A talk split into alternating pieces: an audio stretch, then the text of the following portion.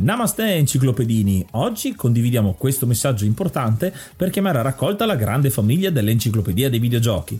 È passato ormai qualche anno dalla nascita del progetto e per continuare a creare contenuto abbiamo tanto bisogno di voi. Il computer con il quale realizziamo tutto il materiale dell'enciclopedia dei videogiochi, dal podcast alle grafiche, ai video, alle dirette, eccetera, dopo 12 anni di onorato e fedele servizio ci sta abbandonando con una rapidità preoccupante che ha reso quasi impossibile continuare a creare contenuti. Quindi, se volete, potete contribuire dandoci una mano andando su enciclopediadeivideogiochi.it e cliccando supporta il progetto. Ogni donazione ci permetterà di sostituire l'attrezzatura fondamentale e necessaria a tenere viva l'enciclopedia. Crediamo che l'unione faccia la forza ed in questo momento ne abbiamo proprio bisogno. Da 5 anni cerchiamo di regalare emozioni, condivisione, informazione su un tema a tutti noi tanto caro, i videogiochi. Grazie a voi potremo continuare a farlo senza il rischio di dover fermare tutto il nostro malgrado. Grazie di cuore a tutti.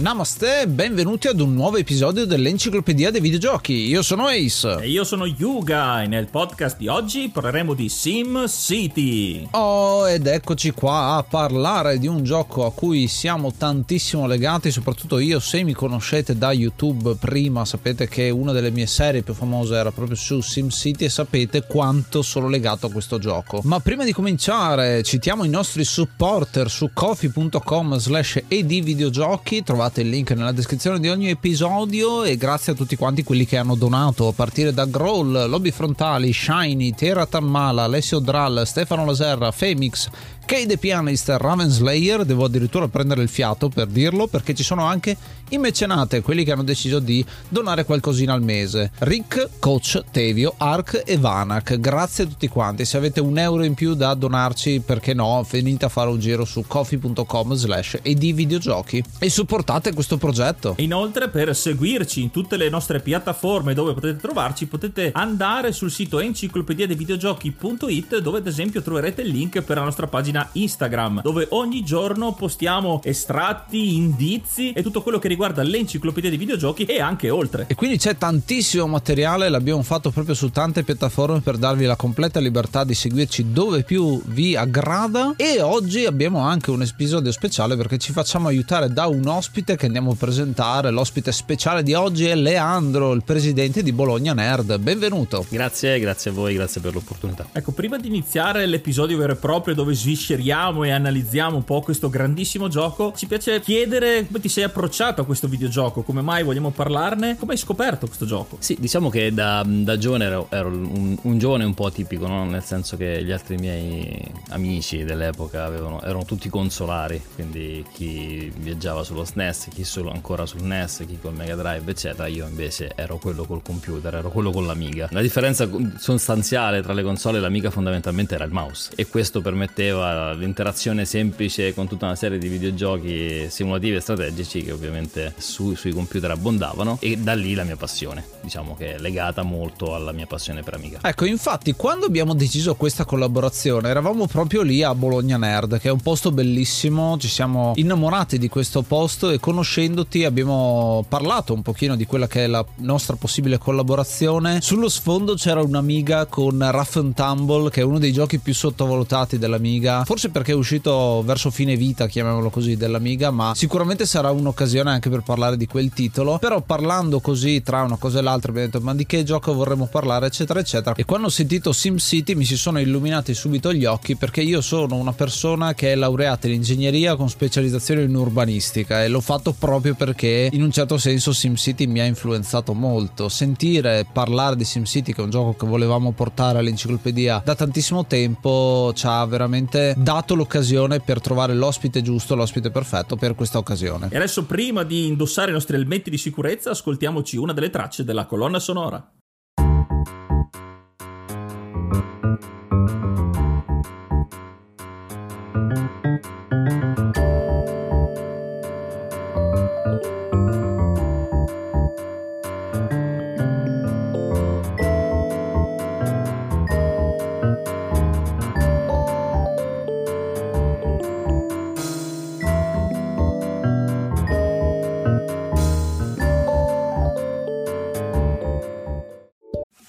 È iniziato maggio, quindi aggiorniamo l'elenco e ringraziamo l'hard mod Cry King e i normal mod Rick Hunter, Groll, Don Kazim, Lobby Frontali, D-Chan, Blackworm, Stonebringer, Baby Beats, Belzebrew, Pago, Strangia, Numbersoft, Sballu 17, LDS, Brontolo 220, Dexter, The Pixel Chips, Ing Bastard, Vito M85, Noobswick, Appers, Vanex Abadium e Nikius 89. Se vuoi entrare anche tu nel gruppo dei mecenate vai su enciclopedia dei videogiochi.it, clicca supporta il progetto e tramite la piattaforma Coffee potrai avere accesso ai nostri video backstage, allo store e anche al feed podcast senza pubblicità.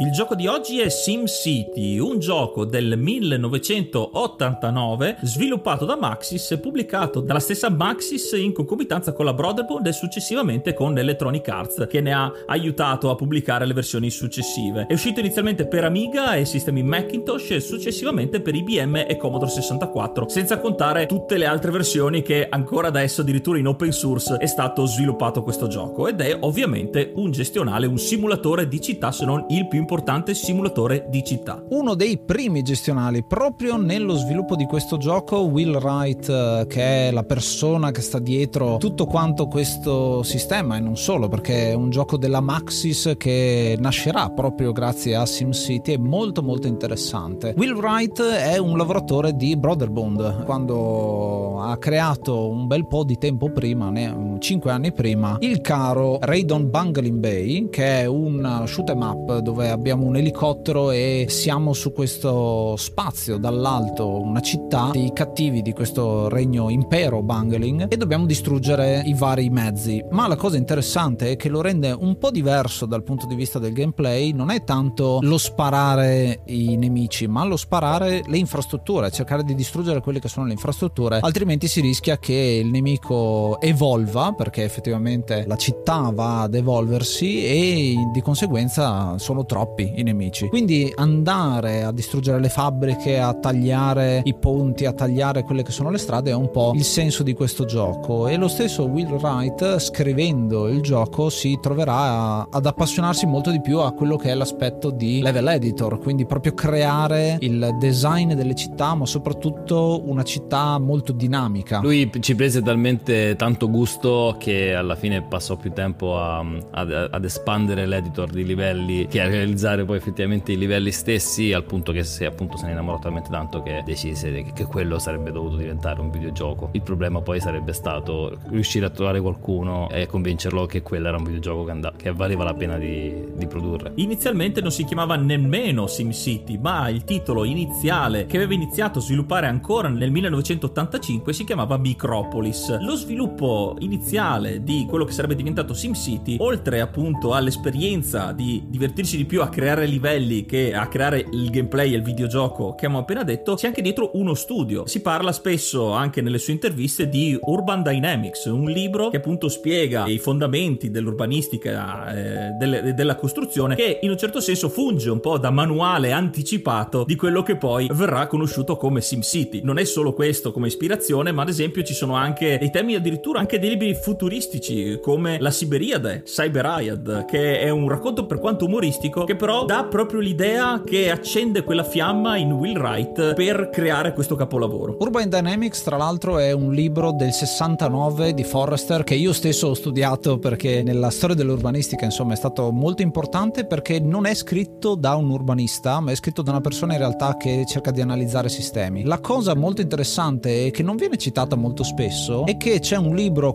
coevo, sempre del 69, che è il manuale di McCarg, si, si chiama appunto questo urbanista. Il manuale si chiama Progettare con la natura ed è un sistema un po' parallelo a quello che è Urban Dynamics. Urban Dynamics si basa molto sul appunto discretizzare quelli che sono i sistemi e dare dei numeri, quindi il numero di uffici all'interno di una città piuttosto che il numero di industrie e poi vedere come essi cambiano man mano che la popolazione aumenta, la depopolazione che c'è, lo spostamento nelle periferie e cose del genere. Ma la cosa che è sempre stata criticata di questo libro è l'aspetto spazialità, la mancanza di attinenza a quelle che sono le città reali in un certo senso, perché appunto si parla molto di numeri e poco di concreto di quello che succede nelle città. L'altro manuale appunto che non viene citato, che è questo del McCarg che ho studiato personalmente, è molto più simile a quello che poi sarà SimCity come gioco, perché si basa su un'analisi di quelle che sono le città con i layer, passatemi il termine. Siamo nel 69 e ci sono proprio le cartine disegnate delle varie città, ad esempio io mi ricordo uno studio fatto su Staten Island appunto a, a New York con vari layer che sono dei lucidi colorati. E la cosa che mi ha stupito sempre quando ho analizzato questo manuale è che nei vari layer le zone residenziali sono segnate in verde, le zone commerciali in blu, le zone industriali in giallo, che poi sono i colori che ritroviamo in eh, SimCity. Diciamo che c'è un gran bel parallelismo da questo punto di vista, c'è la teoria dello zoning, quindi delle zonizzazioni che vedremo un po' più nel dettaglio quando parleremo di cosa succede nel titolo, però si vede come Will Wright abbia studiato questi manuali con questa attitudine verso l'architettura e soprattutto l'urbanistica per creare questo titolo. Questo titolo che come ha detto giustamente Leandro non è stato tanto visto bene all'inizio, semplicemente perché quello che dicevano i produttori di videogioco erano com'è che si vince? Che è una domanda legittima diciamo se uno analizza quelli che sono gli standard del tempo del videogioco, ma in realtà SimCity è qualcosa di completamente diverso, addirittura lo stesso Will Wright non piace tanto chiamarlo un videogame, ma Maxis chiamerà i suoi prodotti come dei toy, dei giocattoli, qualcosa più simile a quello che sarà Lego e quello che è Meccano, insomma, come dinamica di gioco. Sì, diciamo che nel 1985 quando lui ha avuto l'idea, il mondo dei videogiochi era un mondo principalmente arcade fatto di, di azione e di astronavi. Nonostante questo, anche dopo svariati anni, perché riuscì poi a farsi pubblicare, come dicevamo prima, solo nel 1989, anche lì il mondo era comunque molto orientato a un tipo di videogioco diverso. Sin City non si può vincere. Cioè, questa è una cosa incredibile, no? La sfida principale non è, non è vincere il gioco, perché il gioco non, non, può essere vinto, non ha un finale. E questa opposizione con eh, gli obiettivi dei giochi dell'epoca ovviamente hanno giocato una grossa parte sulla mancata pubblicazione e mancata fiducia iniziale su questo gioco. Anche dopo averlo pubblicato, anni dopo, dopo aver conosciuto Jeff Brown, con cui fonda Maxis e riesce, anche convincendo la stessa Brotherbond, a pubblicare il primo SimCity, le vendite inizialmente non vanno così bene. È un gioco considerato comunque già di nicchia una volta uscito perché è sì innovativo nel suo gameplay e nel suo modo, ma appunto questo fatto di non avere un obiettivo specifico, ma di essere in un certo senso solamente vissuto e avere il controllo di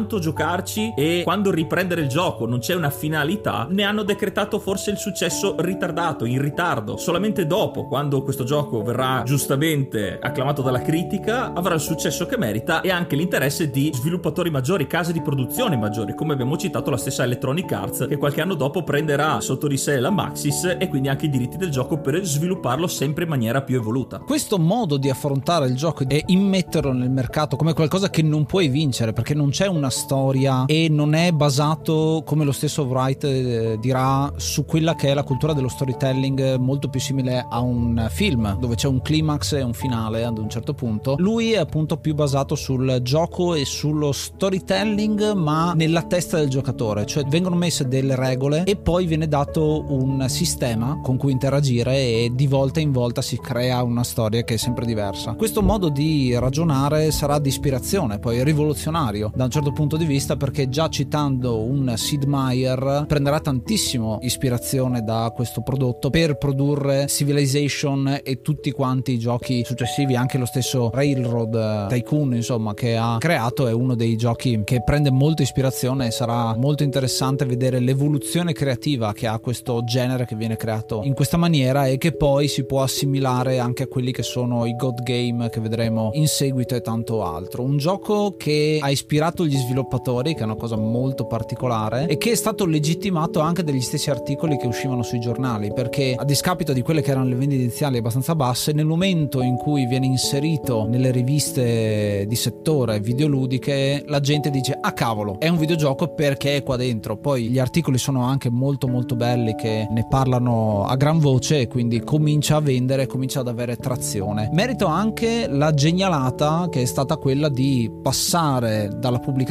iniziale su Commodore 64 dove è stato sviluppato a quella sui sistemi IBM e Amiga e anche ovviamente nella, nella sua versione Macintosh che non, non stona per niente. Questo è anche un approccio più commerciale, passatemi il termine, perché la versione Commodore 64 era veramente scarsa dal punto di vista grafico, perché quella era ciò che veniva permesso al momento, mentre con l'approdo su IBM e Amiga si comincia a dare un po' più di colore e un po' più di rappresentazione grafica a quella che è una vera e propria simulazione. Questo ha permesso una trazione sempre più forte che poi si è vista ed è continuata anche con le varie release sulle altre piattaforme perché verrà convertito veramente un po' dappertutto. Se lo avessero fatto uscire l'anno in cui l'aveva pensato probabilmente sarebbe stato proprio il primo o in concomitanza con quello che poi viene considerato il primo gioco del, sul genere che è Little Computer People che è proprio del 1985 io ho la versione Commodore 64 e anche quello è un gioco abbastanza avanti in cui si simulava appunto gli abitanti di, di una casa trascinandoselo fino al 1989 va poi a competere anche con altri giochi simili forse più God Game di SimCity no? come Populous per esempio no? SimCity invece magari essendo più incentrato nel, nello sviluppo di una città singola meno vicino a quello che è il concetto di God Game che magari può essere avvicinato a giochi come Black and White e Populous in cui proprio impersonifichiamo effettivamente proprio un dio non, non un urbanista la cosa che trovo curiosa dello sviluppo una volta poi uscito SimCity sono appunto le conversioni fatte per gli altri sistemi come abbiamo citato inizialmente sul Commodore 64 come sviluppo e che poi è stato poi riedito in una versione migliorata e corretta una volta che era uscito inizialmente per Amiga. La cosa curiosa è che ogni versione uscita successivamente aggiunge qualcosa in più, qualche piccola miglioria che fa capire come Wright ci tenesse costantemente a migliorare il suo prodotto man mano che aveva anche la possibilità e i mezzi per poterlo fare. Ed è anche per questo che, come dicevo, anche l'Electronic Arts vede questo gioco e eh, anni dopo ne prende i diritti, prende sotto la sua ala Maxis. E un altro esempio molto interessante è anche la stessa Nintendo che fa uscire una sua versione per Super Nintendo che ne migliora appunto la grafica e il sonoro e aggiunge anche quel tocco personale e secondo me abbastanza divertente rispetto agli altri giochi di SimCity dove il mostro tipico dei disastri eh, che solitamente viene accostato a Godzilla in questo caso nella versione Super Nintendo è Bowser che invade le nostre città quindi è un gioco che apparentemente partito come nicchia una volta che esplode viene anche contaminato un po' come un genere musicale che in base a dove viene sviluppato e dove esce ne prende le caratteristiche peculiari una piccola curiosità su Godzilla è che nel gioco originale c'è un mostro che attacca le varie città e soprattutto se la prende con Tokyo nei vari scenari e la Toei stessa ha minacciato di fare causa alla stessa Maxis perché sulla copertina del gioco stesso c'era un mostro che era Godzilla, chiaramente Godzilla. Quindi nella versione originale c'è Godzilla e poi nelle successive poi verrà ripreso in tutti quanti SimCity il tornado diventa il protagonista dei disastri in primo piano. Questa è una delle tante dicotomie che ci sono in questo gioco, non solo il fatto che appunto è un gioco sui generis molto molto particolare, ma ad esempio il fatto che c'è una dicotomia tra la costruzione che viene promossa appunto il, lo scopo del gioco è costruirsi la città, ma allo stesso tempo puoi anche distruggertela. Non solo affrontando quelli che sono i disastri che ti arrivano e che sono sempre di più man mano che aumenti la difficoltà del gioco, ma anche sei tu stesso a causarli. E questa cosa può essere interessante perché proprio come nel meccano mi viene in mente quando giocavo col meccano mi costruivo le varie cose poi mi divertivo a smontarle che è una cosa tipica degli ingegneri quella di vedere come funzionano le cose. L'altra dicotomia è quella che veniva citata prima la differenza che c'è un po' con i God Game ad esempio. Cioè tra l'immersione nel gioco e il distacco. L'immersione nel senso che qui siamo dei sindaci che intervengono sui problemi di una città e cercano di risolverli siamo parte della città ma allo stesso tempo siamo distaccati perché vediamo tutto a volo d'uccello dall'alto un po' distanti e abbiamo il quadro della situazione. Questo è molto interessante perché è molto diverso da quello che succede negli altri giochi dove siamo immersi in tutto e per tutto e questo distacco dà quello che è l'elemento zen del gioco molto spesso si parla di SimCity come un gioco zen perché è molto più rilassato è molto più pacato ti passi le tue ore davanti al PC al, a quello che è il device che stai usando in quel momento e forse anche il fatto di avere un mouse in mano e non un controller è una di quelle cose che ti rilassa molto di più perché appunto è un controller, un pezzo di hardware molto diverso dal tenere in mano una pistola come controller appunto oppure lo stesso joypad. Sì, la versione che ho io probabilmente deve essere una versione pacifista perché ho quella della Infogrames per Amiga. Sulla scatola non c'è nessun disastro, cioè è proprio una città mm, portuale, credo che sia. Ah, è quella di Sydney allora. Quella, Esatto, quella che è la versione di Sydney con i vari, le varie frecce colorate come se fossero degli evidenziatori. Esatto, segna- disegnare sopra una città che esiste già fondamentalmente tutte le aree se- separate disegnate. Molto, molto carina. Sì, quella copertina è quella della versione europea. Esatto. Mentre appunto io parlavo della copertina che è uscita in Giappone Sì. e in America. Eh, que- questa qua, la, la- la versione diciamo originale. Sì, nelle altre ci sono tutti disastri. Molto importante per quanto riguarda il discorso sul ehm, porting che poi fece Nintendo, perché se lo fece in casa sua, è che di fatto la versione PC, comunque versioni computer più o meno per l'epoca in cui uscì sul Super Nintendo, aveva venduto circa 300.000-400.000 copie, che insomma sono tante, soprattutto per un gestionale o un simulativo, ma la versione Super Nintendo alla fine dei conti portò a casa 2 milioni di copie. Insomma, numeri importanti che fecero comunque probabilmente allargare di molto la conoscenza del gioco. È l'importanza di diventare più mainstream, non solo nel mondo dei videogiochi, ma anche in un certo senso al di fuori di questo media, come spesso abbiamo trovato in altri videogiochi che abbiamo trattato. E a questo proposito io citerei una, un piccolo aneddoto, una piccola curiosità che mi è sempre incuriosito e divertito, è che SimCity era diventato talmente popolare anche al di fuori del mondo dei videogiochi che è stato usato come metro di giudizio, tra virgolette, come prova specifica durante le elezioni di una contea americana. Ai vari candidati è stato fatto provare SimCity in un particolare scenario che simulava proprio la città in questione e solo uno dei candidati era riuscito a non fallire, a fare dei risultati positivi e fatalità è stato proprio lui a essere eletto poi dai cittadini per quanto, e qui è la nota divertente ma al tempo stesso un po' triste, era l'unico che aveva dei problemi giudiziari, avevate fatto delle cose non molto corrette però grazie a SimCity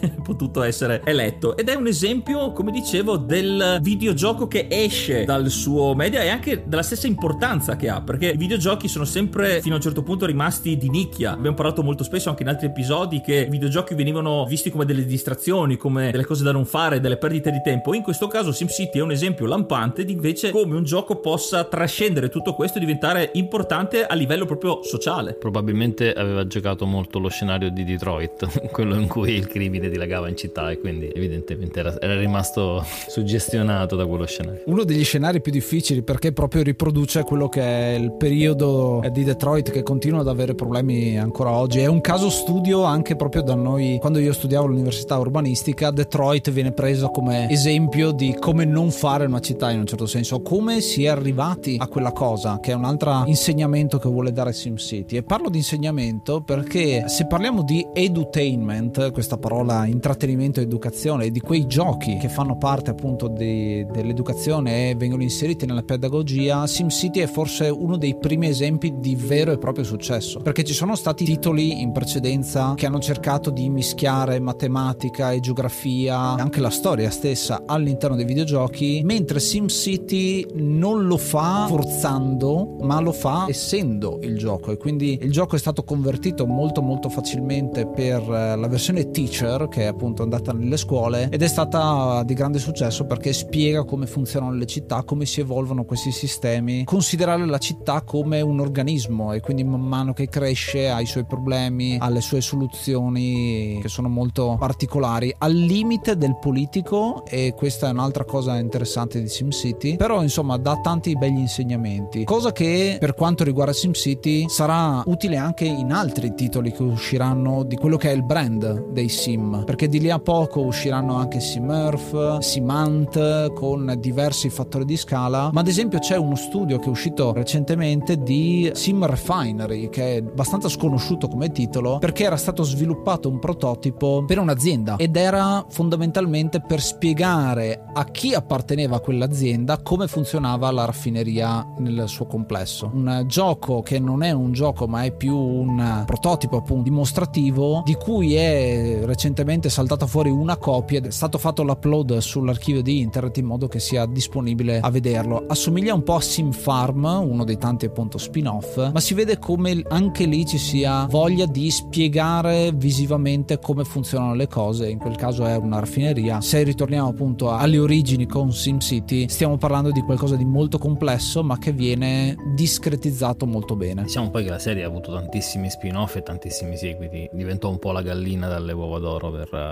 Maxis in primis, ma sicuramente anche per Electronic Arts e per chiunque abbia pubblicato qualcosa sotto il loro nome. The Sims è sicuramente uno del, dei modi in cui poi la, il sistema si è evoluto comprendendo quello che volesse la gente, perché di fatto non ho mai visto così tanta gente attaccata per così tanti anni a un gioco, è veramente incredibile. Ho delle cugine che continuano a giocare a The Sims, hanno tutte le espansioni, che sono tipo 80, e continuano a giocarlo e hanno sempre la stessa casa, è incredibile, è veramente un gioco super complesso e poi cercarono anche di unirli, no? C'è una versione SimCity in cui si può addirittura entrare dentro casa e giocare a The Sims nelle, nelle case della città. Ecco, una cosa che mi ha sempre interessato è il fatto che ci sia un ritorno alle origini ad un certo punto, perché il gioco da cui nasce SimCity comunque di ispirazione è Raid on Bungling Bay dove guidiamo un elicottero e poi quando è uscito Simcopter successivamente dove puoi metterti alla guida appunto di un elicottero lo puoi fare dentro le città fatte su SimCity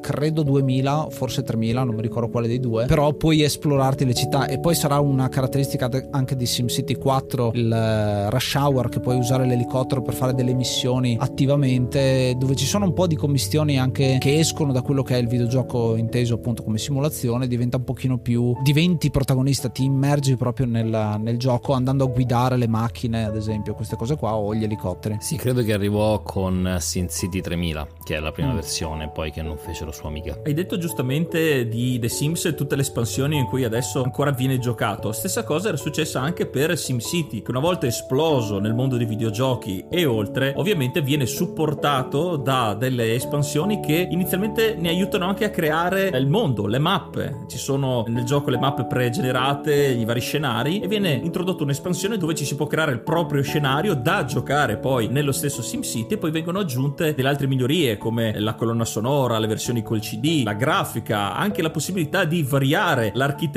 eh, con versioni con eh, risvolti medievali o futuristici, con vari scenari e varie ambientazioni. Quindi vediamo già dall'inizio nel momento in cui questo gioco prende il volo, accelera con questa locomotiva, viene sempre di più supportato e questo verrà ovviamente mantenuto anche nei giochi successivi. Sì, probabilmente eh, SimCity il primo è l'ultimo che è puramente simulativo, no? nel senso che veramente si interagisce con un sistema e si capisce, oggi si capisce ovviamente che sotto c'è una modellazione dei sistemi complessi, quella che dicevamo all'inizio, probabilmente da piccolo mi rendevo semplicemente conto che funzionava bene, nel senso che le fabbriche producevano smog e, e traffico e, eccetera eccetera, quindi vicino non gli, andavano, non gli venivano costruite case perché era troppo inquinato, probabilmente da quella versione in poi, cioè da SimCity 2000 in poi, il sistema scende un po' più a compromessi col giocatore, diventa più un gioco, sicuramente aumentando la complessità perché in SimCity 2000 veramente si può fare di tutto all'interno della città, però scendendo anche nel compromesso di renderlo più un gioco, addirittura c'è un finale, nel senso che comunque si possono raggiungere quelli che possono essere definiti finali no? in SimCity 2000. Sì, credo che sia anche una cosa che ci sta, nel senso che il gioco è partito con un'idea e pian piano in un certo senso deve vendere e quindi ci sono questi compromessi che ci possono stare, queste,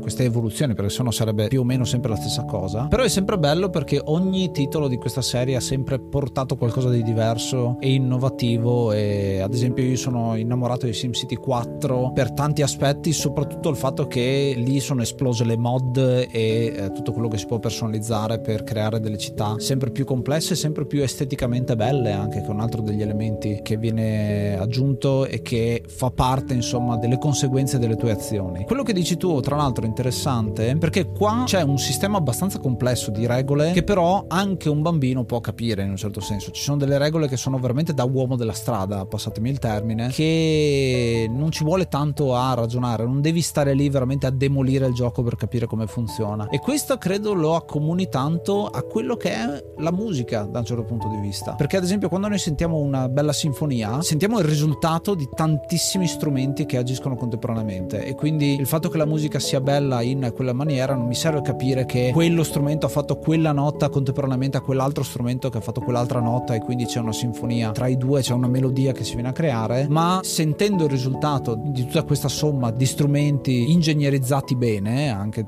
c'è, c'è una parte di post produzione magari in, in alcune situazioni, dà un risultato piacevole all'orecchio. Qui è più o meno la stessa cosa secondo me, perché appunto c'è un sistema molto complesso che poi si viene a concretizzare in un prodotto molto molto semplice da prendere in mano e molto difficile da imparare in tutte le sue sfaccettature. Notavo un'altra cosa, soprattutto nelle versioni quelle DOS e quella ad esempio Windows che uscirà qualche anno dopo, Windows 3.1 con SimCity Classic, quella che è la complessità dell'interfaccia, perché non c'è solo il mouse e le varie finestre cliccabili con le varie cose, ma ci sono tutta una serie di shortcut infinite che se vuoi veramente puoi andare a analizzare nel dettaglio tutte le cose e min-maxare, usando un termine appunto da, da videogioco, tutte le situazioni, perché lì veramente vai a capire cosa pensano i cittadini, cosa gli fa piacere ai cittadini. È un altro modo di giocare il gioco, ma in sé per sé è quello che dà la longevità al gioco. Uno ci può giocare casual all'inizio poi man mano che lo impara, man mano che fa esperienza, diventa sempre una maniera diversa di giocarlo, no? Sì, probabilmente nel primo Sin City il concetto del, del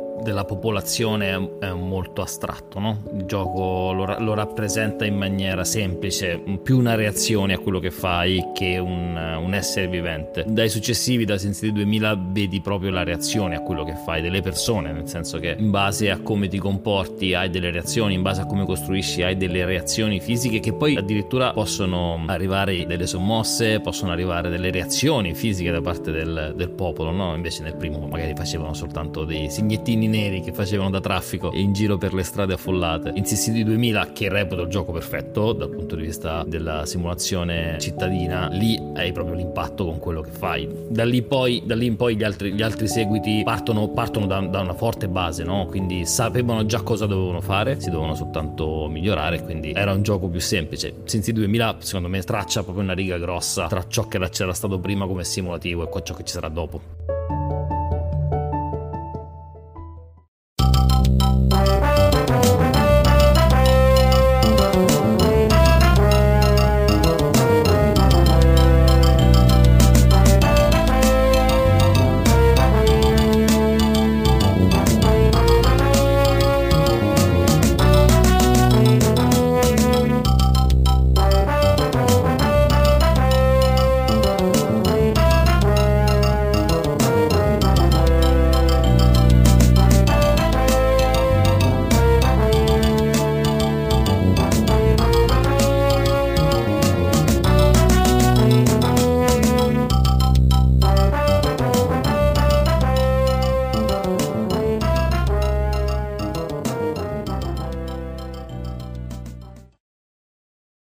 Stai seguendo da Apple Podcast, ricordati di lasciarci una recensione e farci sapere che cosa ne pensi del nostro podcast.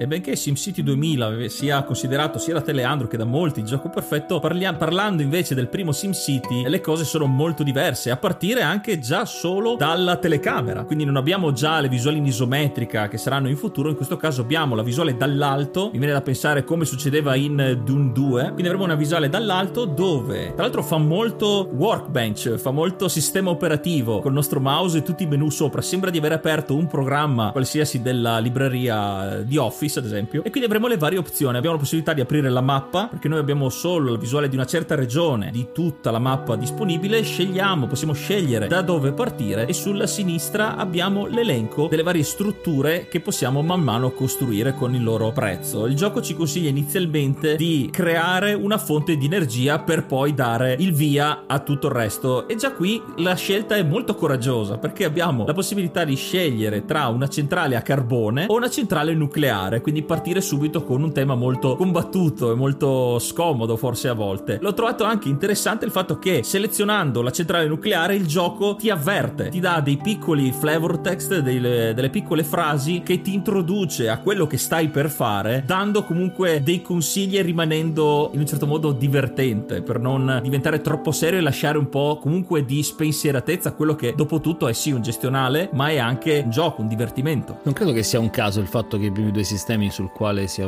sia uscito SimCity siano Amiga e macOS, perché sono due sistemi che hanno un'interfaccia a finestra già all'interno del sistema operativo. Credo che sia, è una mia opinione, eh? non, non, non, la sto basando su qualcosa che conosco, però se non ricordo male utilizzavano i tool del, del sistema operativo per rappresentare le, il gioco, quindi probabilmente era un vantaggio anche da parte del, del, dello sviluppo. Sì, è un vantaggio anche nella comunicazione in un certo senso, perché quando uno è già abituato con quel sistema a finestra è molto più facile giocarci ed è una delle cose che rende omaggio poi alla versione Super Nintendo, perché è quella versione che su console è riuscita a tradurre queste meccaniche che sono abbastanza comunque complesse ad esempio in altre situazioni mi viene in mente su altri microcomputer dove non hai il sistema a finestra è un pochino più bello da vedere ma un po' più difficile da controllare come titolo. Interessante anche come questi flavor text quando si sceglie il tipo di energia e, il, ehm, la possibilità appunto di mettere la centrale a fissione nucleare è particolare perché c'è un qualcosina di politico anche dietro, nel senso che c'era un po' il dibattito se sia giusto o no utilizzare quel tipo di energia nucleare e tutto quello che ne consegue e ci sia una grossa differenza tra queste due tipologie di energia. Una molto più pulita, ma è una pistola di Chekhov in un certo senso che può far esplodere l'intera mappa da un momento all'altro e dall'altra parte una che è un po' più sicura dal punto di vista delle esplosioni, chiamiamolo così, che è quella a centrale a carbone, ma al contempo devi affrontare poi un grosso inquinamento, quindi non puoi costruirci niente intorno. Questa è una delle scelte e questo gioco ti mette davanti a tantissime scelte diverse perché poi quando abbiamo costruito la nostra mm, fonte di energia possiamo cominciare a mettere giù quelle che sono le strade, che sono di due tipi, ci sono le strade carrabili e quelle invece ferroviarie che sono più costose, più efficienti e possono collegare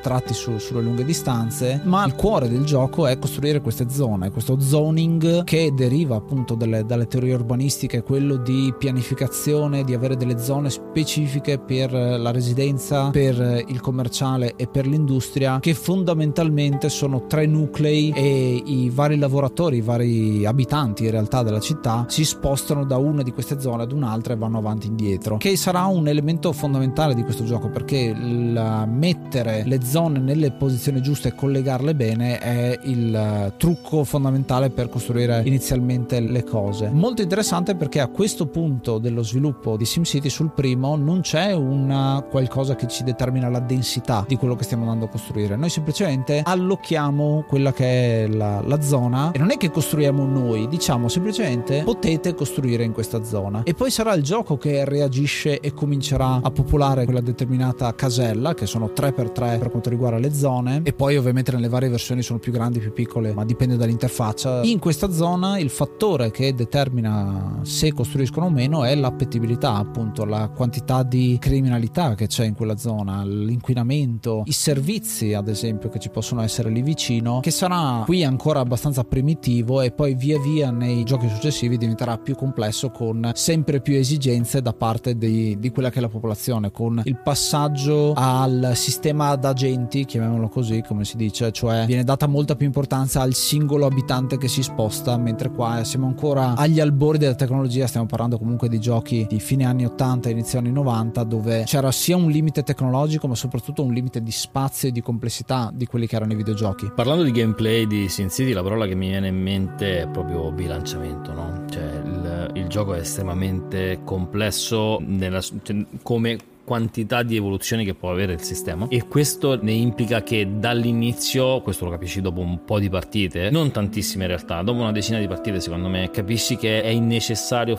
e fondamentale un buon inizio perché il, um, bilanciare esattamente le, le, zone della città all'inizio del, del, gioco ti permette poi di farlo evolvere. In altri strategici solitamente si pensa più a una strategia di reazione, no? succede qualcosa come reagisco. In Sin City, soprattutto nel primo, è molto importante la pianificazione iniziale capire i problemi del gioco che ti pone evolvendolo ti aiuta molto a, a fare decisioni nella direzione giusta. Questo è un po' il motivo per cui ho sempre preferito giocare liberamente creando una città libera piuttosto che giocare agli scenari perché in genere gli scenari avevano sempre delle città che io non avrei fatto così. Non assolut- assolutamente avrei fatto così. Sì è molto penalizzante magari chiudersi troppo in certe costruzioni ma ovviamente questo lo si fa con l'esperienza. Ad esempio la mia esperienza personale siccome non sono ingegnere non non, mi vanno in realtà molto a genio questi giochi, però SimCity ne, ne è valsa la pena. Io all'inizio mi chiudevo, facevo delle città come pensavo, pensando proprio ai Lego. Creavo una città di Lego, poi venivano fuori delle problematiche del gioco, quelle sulla criminalità, su, anche, solo, anche solo sulla viabilità. Io mi ero incastrato con le mie strade, con le mie costruzioni, che dovevo distruggere gran parte di quello che avevo già fatto, perché SimCity non ti permette di andare fuori dalla mappa, eccetera. Se tu vuoi fare una modifica, devi distruggere e ricostruire, letteralmente spendendo un sacco di soldi. Quindi le prime volte io sono andato in bancarotta incredibile, dovendo rincorrere sempre, facendo magari anche un errore banale. Però questo gioco, col fatto che non puoi perdere, in realtà, ti permette comunque di vivere questa esperienza e quando vuoi ricominciare con l'esperienza acquisita, quindi fare un passetto alla volta ed è un aspetto molto scolastico, pedagogico, non solo sull'urbanistica, ma proprio sulla metodologia nell'approcciare determinati problemi, non solo all'interno del mondo dei videogiochi. Sì, equilibrio è una parola fondamentale proprio perché il gioco zen che vi dicevamo prima. Sottolineo anche il fatto che non solo è un gioco dove guardi e pianifichi e crei queste cose, ma è anche un gioco che ti aiuta anche a fermarti un attimo perché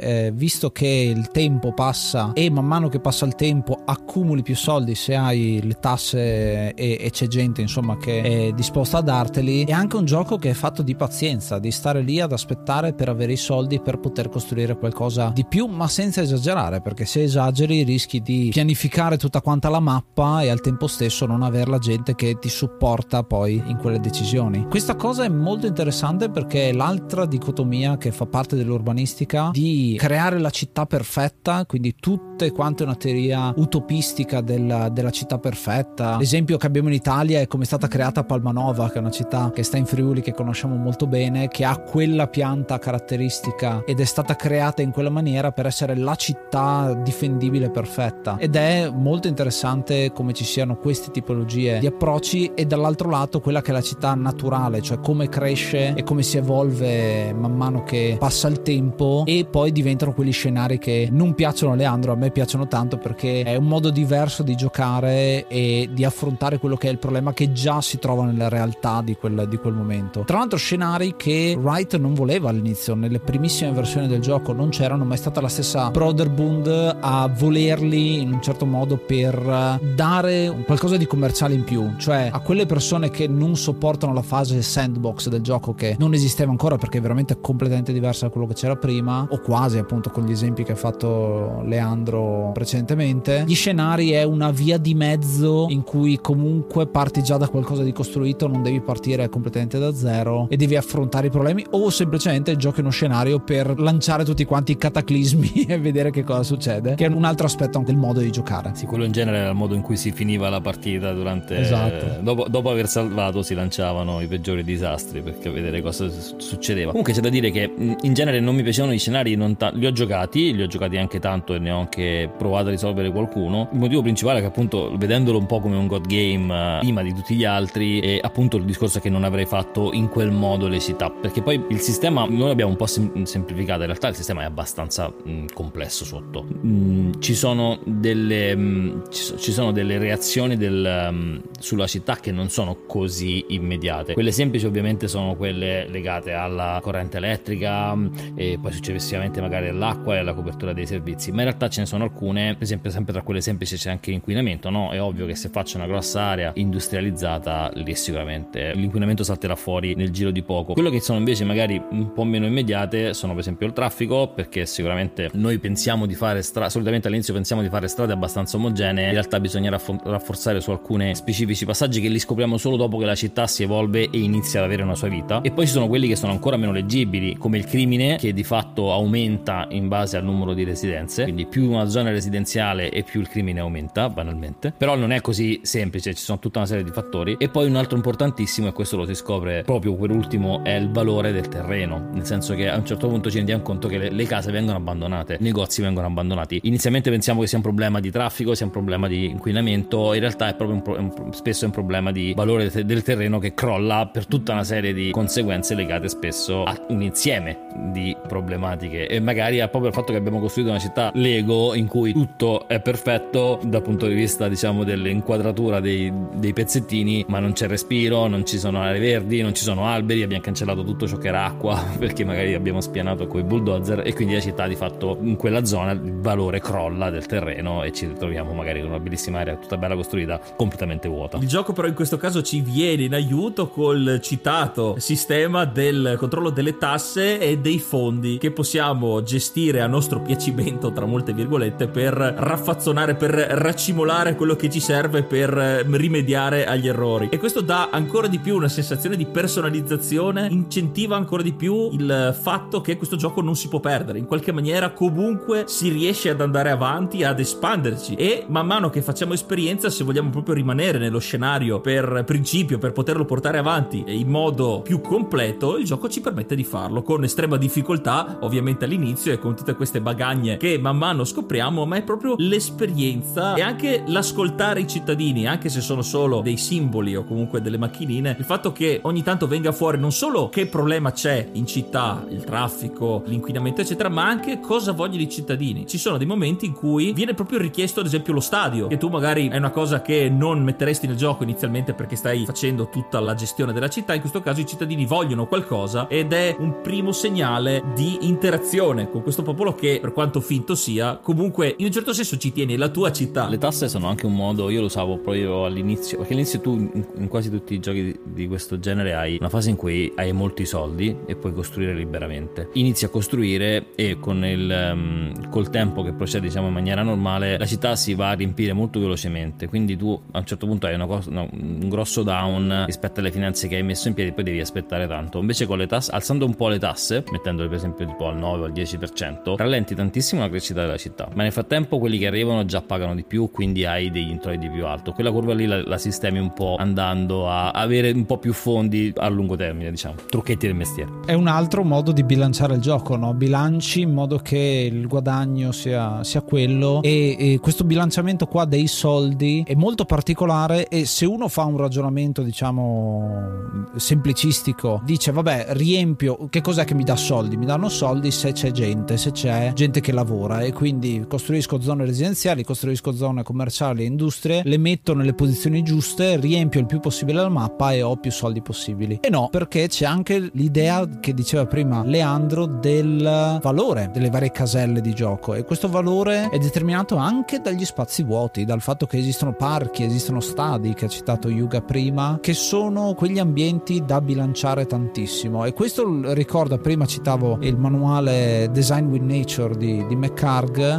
è molto interessante molto collegato poi secondo me con quello che succede su SimCity eh, perché si analizza eh, sì la popolazione si analizza quella che è l'industria quelli che sono i vari, i vari fattori ma si analizza anche dove queste persone vanno a passare il proprio tempo libero ai vari parchi alle varie situazioni fuori dal mondo del lavoro e come alcune zone siano più appetibili di altre. Ad esempio si nota come il centro centro città sia molto comodo e poi subito fuori no ma poi quando vai in periferia cominciano ad esserci più parchi e quindi diventa ancora interessante. Si vede come tantissime città sono fatte così con eh, la CBD in mezzo il centro direttivo poi una zona intorno un po' più vuota e un po' più ricca di commercio ecco.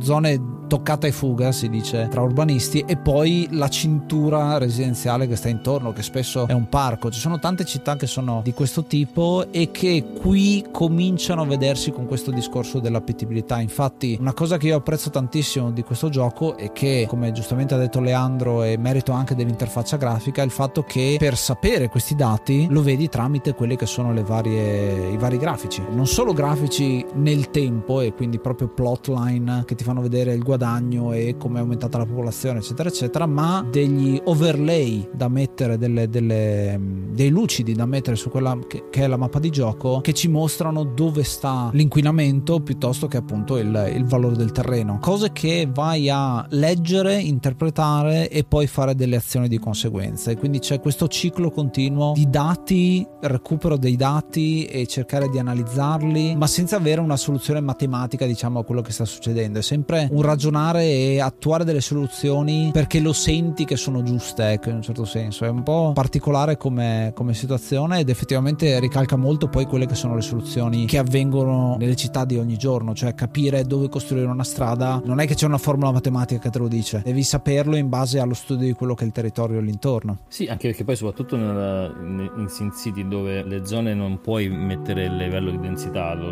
lo decide poi la qualità del terreno, in realtà avere una, una zona in cui eh, il land value è molto alto produce poi del reddito più alto, quindi non è detto che a parità di costo poi il tax rate che arriva è, è migliore se hai più persone. Comunque stavo, stavo sfogliando il manuale proprio mentre dicevamo prima sulla complessità dell'interfaccia e, e, stavo contando le shortcut da tastiera che ha SimCity e sua amica ne ha 57.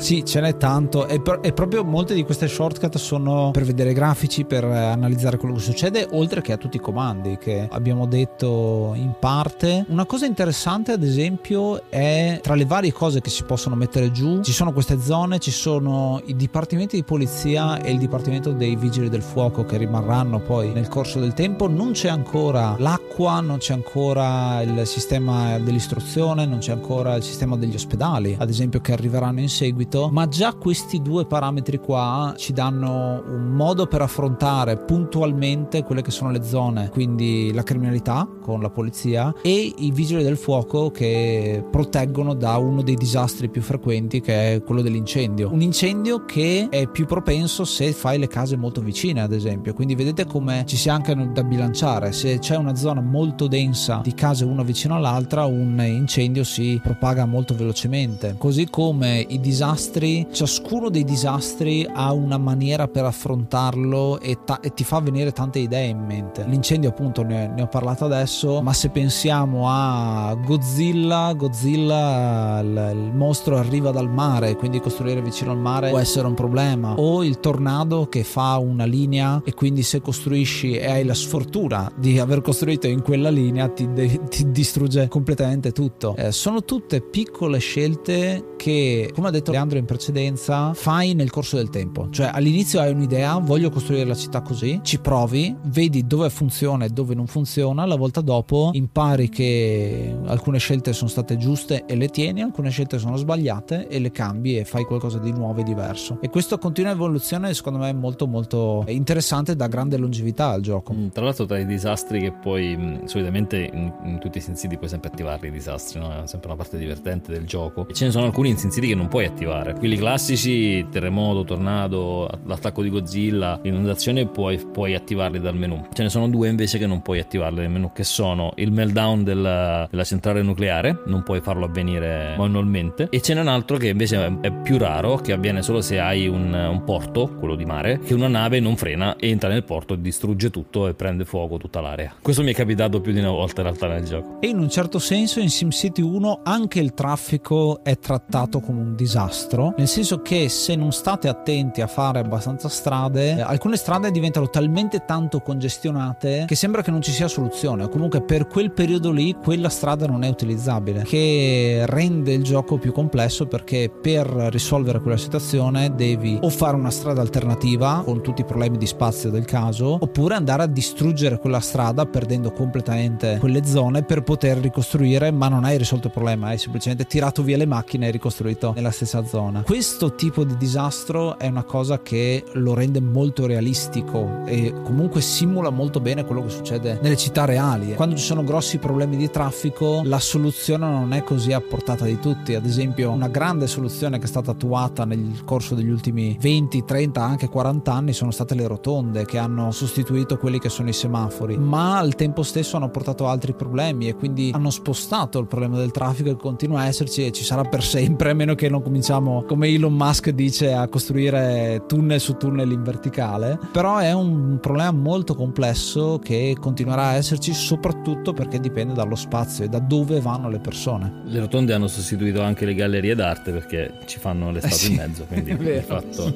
hanno... Una cosa che non ricordavo, che adesso sfogliando il manuale mi è venuta eh, alla mente, è che negli scenari avevi eh, una data, un, un numero di anni di time limit. Sì. Cioè ogni scenario scenario aveva un tempo entro il quale dovevi risolverlo, quindi di fatto lì diciamo uno scopo c'era e era abbastanza esplicito in alcuni casi anche molto corto, perché vedo alcune che hanno 5, tante hanno 5 anni per risolverlo. Sì, sì, sì, questo si collega con quello che voleva la Brotherbund, cioè avere un, comunque un livello di gioco e quindi risolvere il problema in, il, risolvere il problema in tot anni e questa sarà anche una cosa molto interessante perché quello che è un successore spirituale, adesso faccio un salto all'epoca molto più moderna, che non è tanto il SimCity quello che è uscito nel 2013, ma il uh, sequel spirituale, appunto Cities Skyline, che è un sandbox che richiama tantissimo quello che doveva essere l'evoluzione di SimCity. Anche lì ci sono degli scenari e funzionano esattamente nella stessa maniera, cioè tu hai uno score, un punteggio finale basato su quanto tempo ci hai messo a risolvere quel problema. Questa è una cosa molto interessante perché a distanza di 30 anni e passa il eh, core del gioco sia rimasto invariato, cambiano le tecnologie, aumenta la complessità del gioco, ma alla base c'è sempre un gioco simulativo di città e tu sei il sindaco a fare queste scelte che secondo me è una cosa essenziale che rende questo gioco uno dei più importanti della storia, come verrà inserito nell'elenco della Stanford University.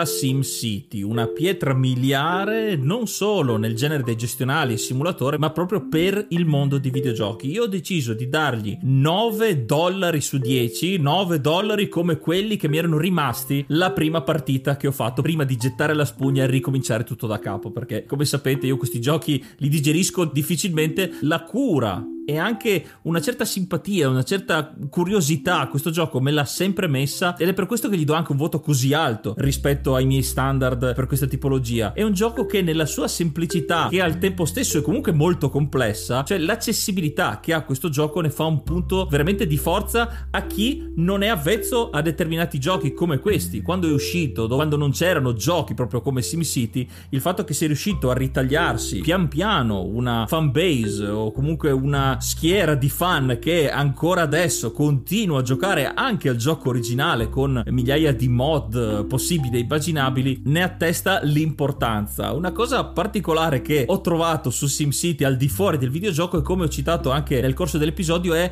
la sua importanza anche al di fuori del mondo dei videogiochi. Ace ha citato il fatto che Wright avesse programmato una versione di SimCity molto più piccola della raffineria su richiesta proprio di una ditta. SimCity è stato utilizzato poi anche anche nelle scuole come didattica. È stata creata una versione apposta che è stata studiata sia dalle elementari fino addirittura all'università, uscendo dal suo guscio, dal suo, dal, dalla sua nicchia del mondo dei videogiochi. Se pensiamo proprio anche agli anni 80 in cui è uscito, davvero importantissimo. E per quello gli do davvero un voto così alto. Non gli do 10 perché Ace me l'ha spoilerato un attimo parlando di rotonde perché non ci sono le rotonde perché so che lui gli dà fastidio e quindi gli do solamente 9. Tu Leandro invece cosa ne pensi? Allora, dare un voto a posteriori a un grande classico è sempre estremamente difficile, no? Mi immagino, mi metto nei panni di qualcuno che su una rivista gli dicono oggi recensi sì, Monkey Island 2. Mm, sono tutti, voti, sono tutti giochi che ovviamente qualsiasi voto sotto al 100 o al 10 farebbe alzare le sommosse delle folle dietro alla, alla redazione. E mm, Sin City è un gioco, eh, però, però possiamo, fare, possiamo provare a fare un, un esperimento, cioè dare il voto in base a quanto i giochi che ne derivano da lui quindi i suoi seguiti e i, i giochi eh, simili, eh, si distanziano da lui e quanto invece lui ha ancora tutti gli elementi al suo interno. Ecco, secondo me da questo punto di vista Sin City ce li ha ancora tutti. Nonostante è stato veramente il primo del suo genere, ha ancora tutti gli elementi che oggi i giochi simili tendono a tenere dentro. Sicuramente più espansi, sicuramente più esplosi nel dettaglio più maniacale, no? dal punto di vista proprio della simulazione, ma li ha ancora tutti. Il, il gioco regge ancora bene. Quindi per me il voto sarebbe 10, ma sono costretto a dargli un 9,5 perché mancano i ponti. I ponti sono la mancanza più grossa del primo Sin City perché tu ti facevi tutta la tua bella città, tranquillo e carino, facevi il tuo porto, facevi la tua zona industriale, poi arrivava il traffico, ti rendevi conto che dovevi fare un'altra strada, non c'erano i ponti, quindi la nave non passavano più e il gioco aveva questo piccolo problema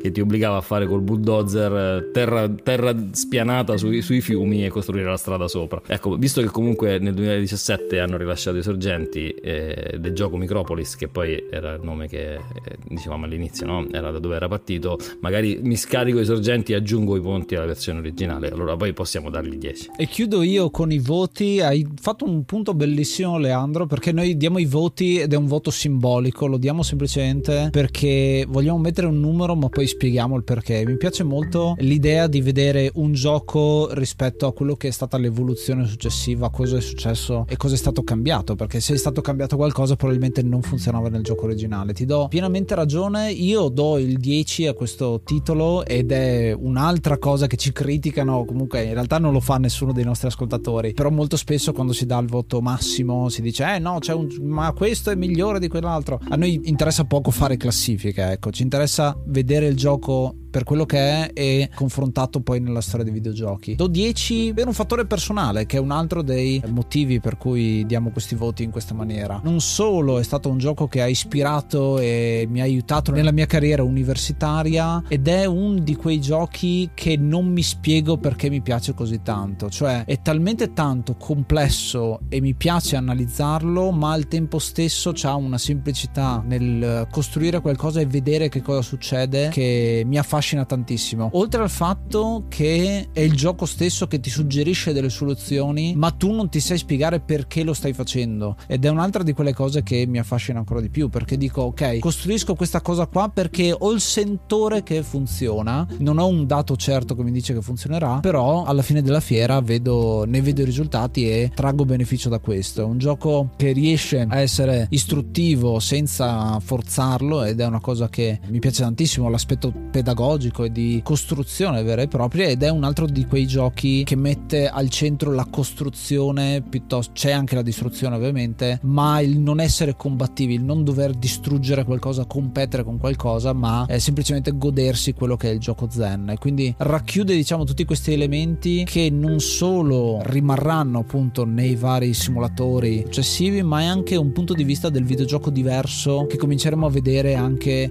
eh, in altri aspetti dove appunto appunto non c'è per forza il cattivo da sconfiggere, eh, ma qualcosa di, di, di, di, particolare. Quindi il mio voto è un 10 pieno per, per, tutti questi motivi qua e non vedo l'ora di parlare anche di SimCity 2000, eh, dove vedremo insomma un'evoluzione ancora più complessa e molto diversa. Comunque la tua frase mi ha fatto molto riflettere sul fatto che sulla scelta di vita del tuo lavoro che hai fatto esiste comunque qualcuno che ne ha fatto un videogioco e visto che nella mia invece che faccio project manager nessuno ha fatto un videogioco sul project management. Me, la fa, me, la, me, la fa, pensare molto lunga sulla mia scelta. Non riesco a, tro- a, trovarne la parte divertente in nessun modo. Però, però, secondo me, però secondo me è molto ispirata lo stesso perché fare il PM project management adesso io nella mia carriera faccio parte dei project manager eh, comunque e devo dire che c'è tanto di pianificazione, c'è tanto di sì, sì, sì. Eh, aspetti che comunque derivano e, risuonano molto con SimCity. Cioè, se ti piaceva SimCity, probabilmente ci sei finito in, in, qualche modo a fare questo lavoro. Sì, esiste una linea di connessione, diciamo, tra io che giocavo ai gestionali e io che faccio il project manager. Anche se in realtà me l'hanno un po' imposto perché preferivo fare lo sviluppatore, ma va bene. diciamo che comunque mi viene bene grazie anche al, ai tanti anni passati a giocare agli strategici e ai giochi da tavola, e ai giochi da tavola, assolutamente. Beh, allora io che sono cresciuto a pane e picchiaduro avrei dovuto fare il pugile, invece sono finito a fare l'impiegato che un po' mi ricorda quello che succede in The Stanley Parable. Mi ritrovo molto in quel gioco come assurdità di quello che succede ogni giorno.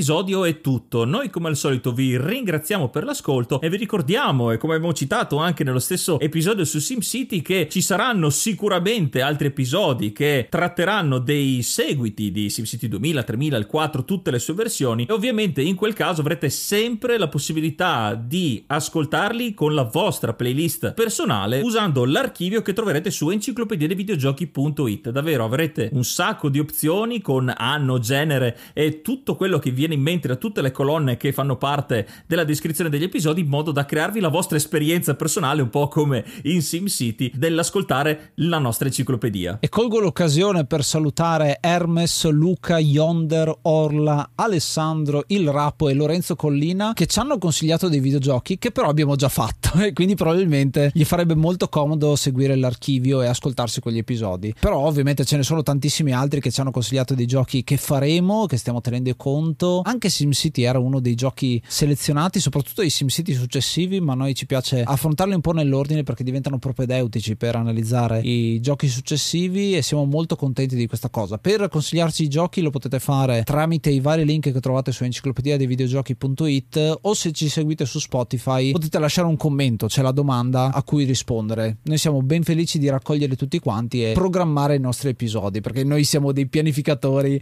anche in quello. Ringraziamo ovviamente l'ospite che ci ha aiutato a scrivere questa nuova pagina dell'enciclopedia. Noi ti ringraziamo Leandro per aver dato la tua esperienza, il tuo contributo a questo grande gioco e dove ti possiamo trovare per chi ci ascolta? Eh, noi abbiamo detto che sei il presidente di Bologna Nerd, dove, dove, ti si può contattare, dove ti si può trovare? Allora, intanto grazie per l'invito, è stato molto divertente, poi insomma abbiamo, passato, abbiamo parlato di un gioco che amo tantissimo e che spesso rigioco, quindi eh, fa parte sia del mio passato che del mio presente. E, um, Bologna Nerd è un progetto sempre, per chi non lo conoscesse, è un'associazione che è a Bologna, siamo in via Vittoria 28, e, um, abbiamo uno spazio di 500 metri quadrati che condividiamo con il Museo del Flipper e con il Museo del Videogioco di Bologna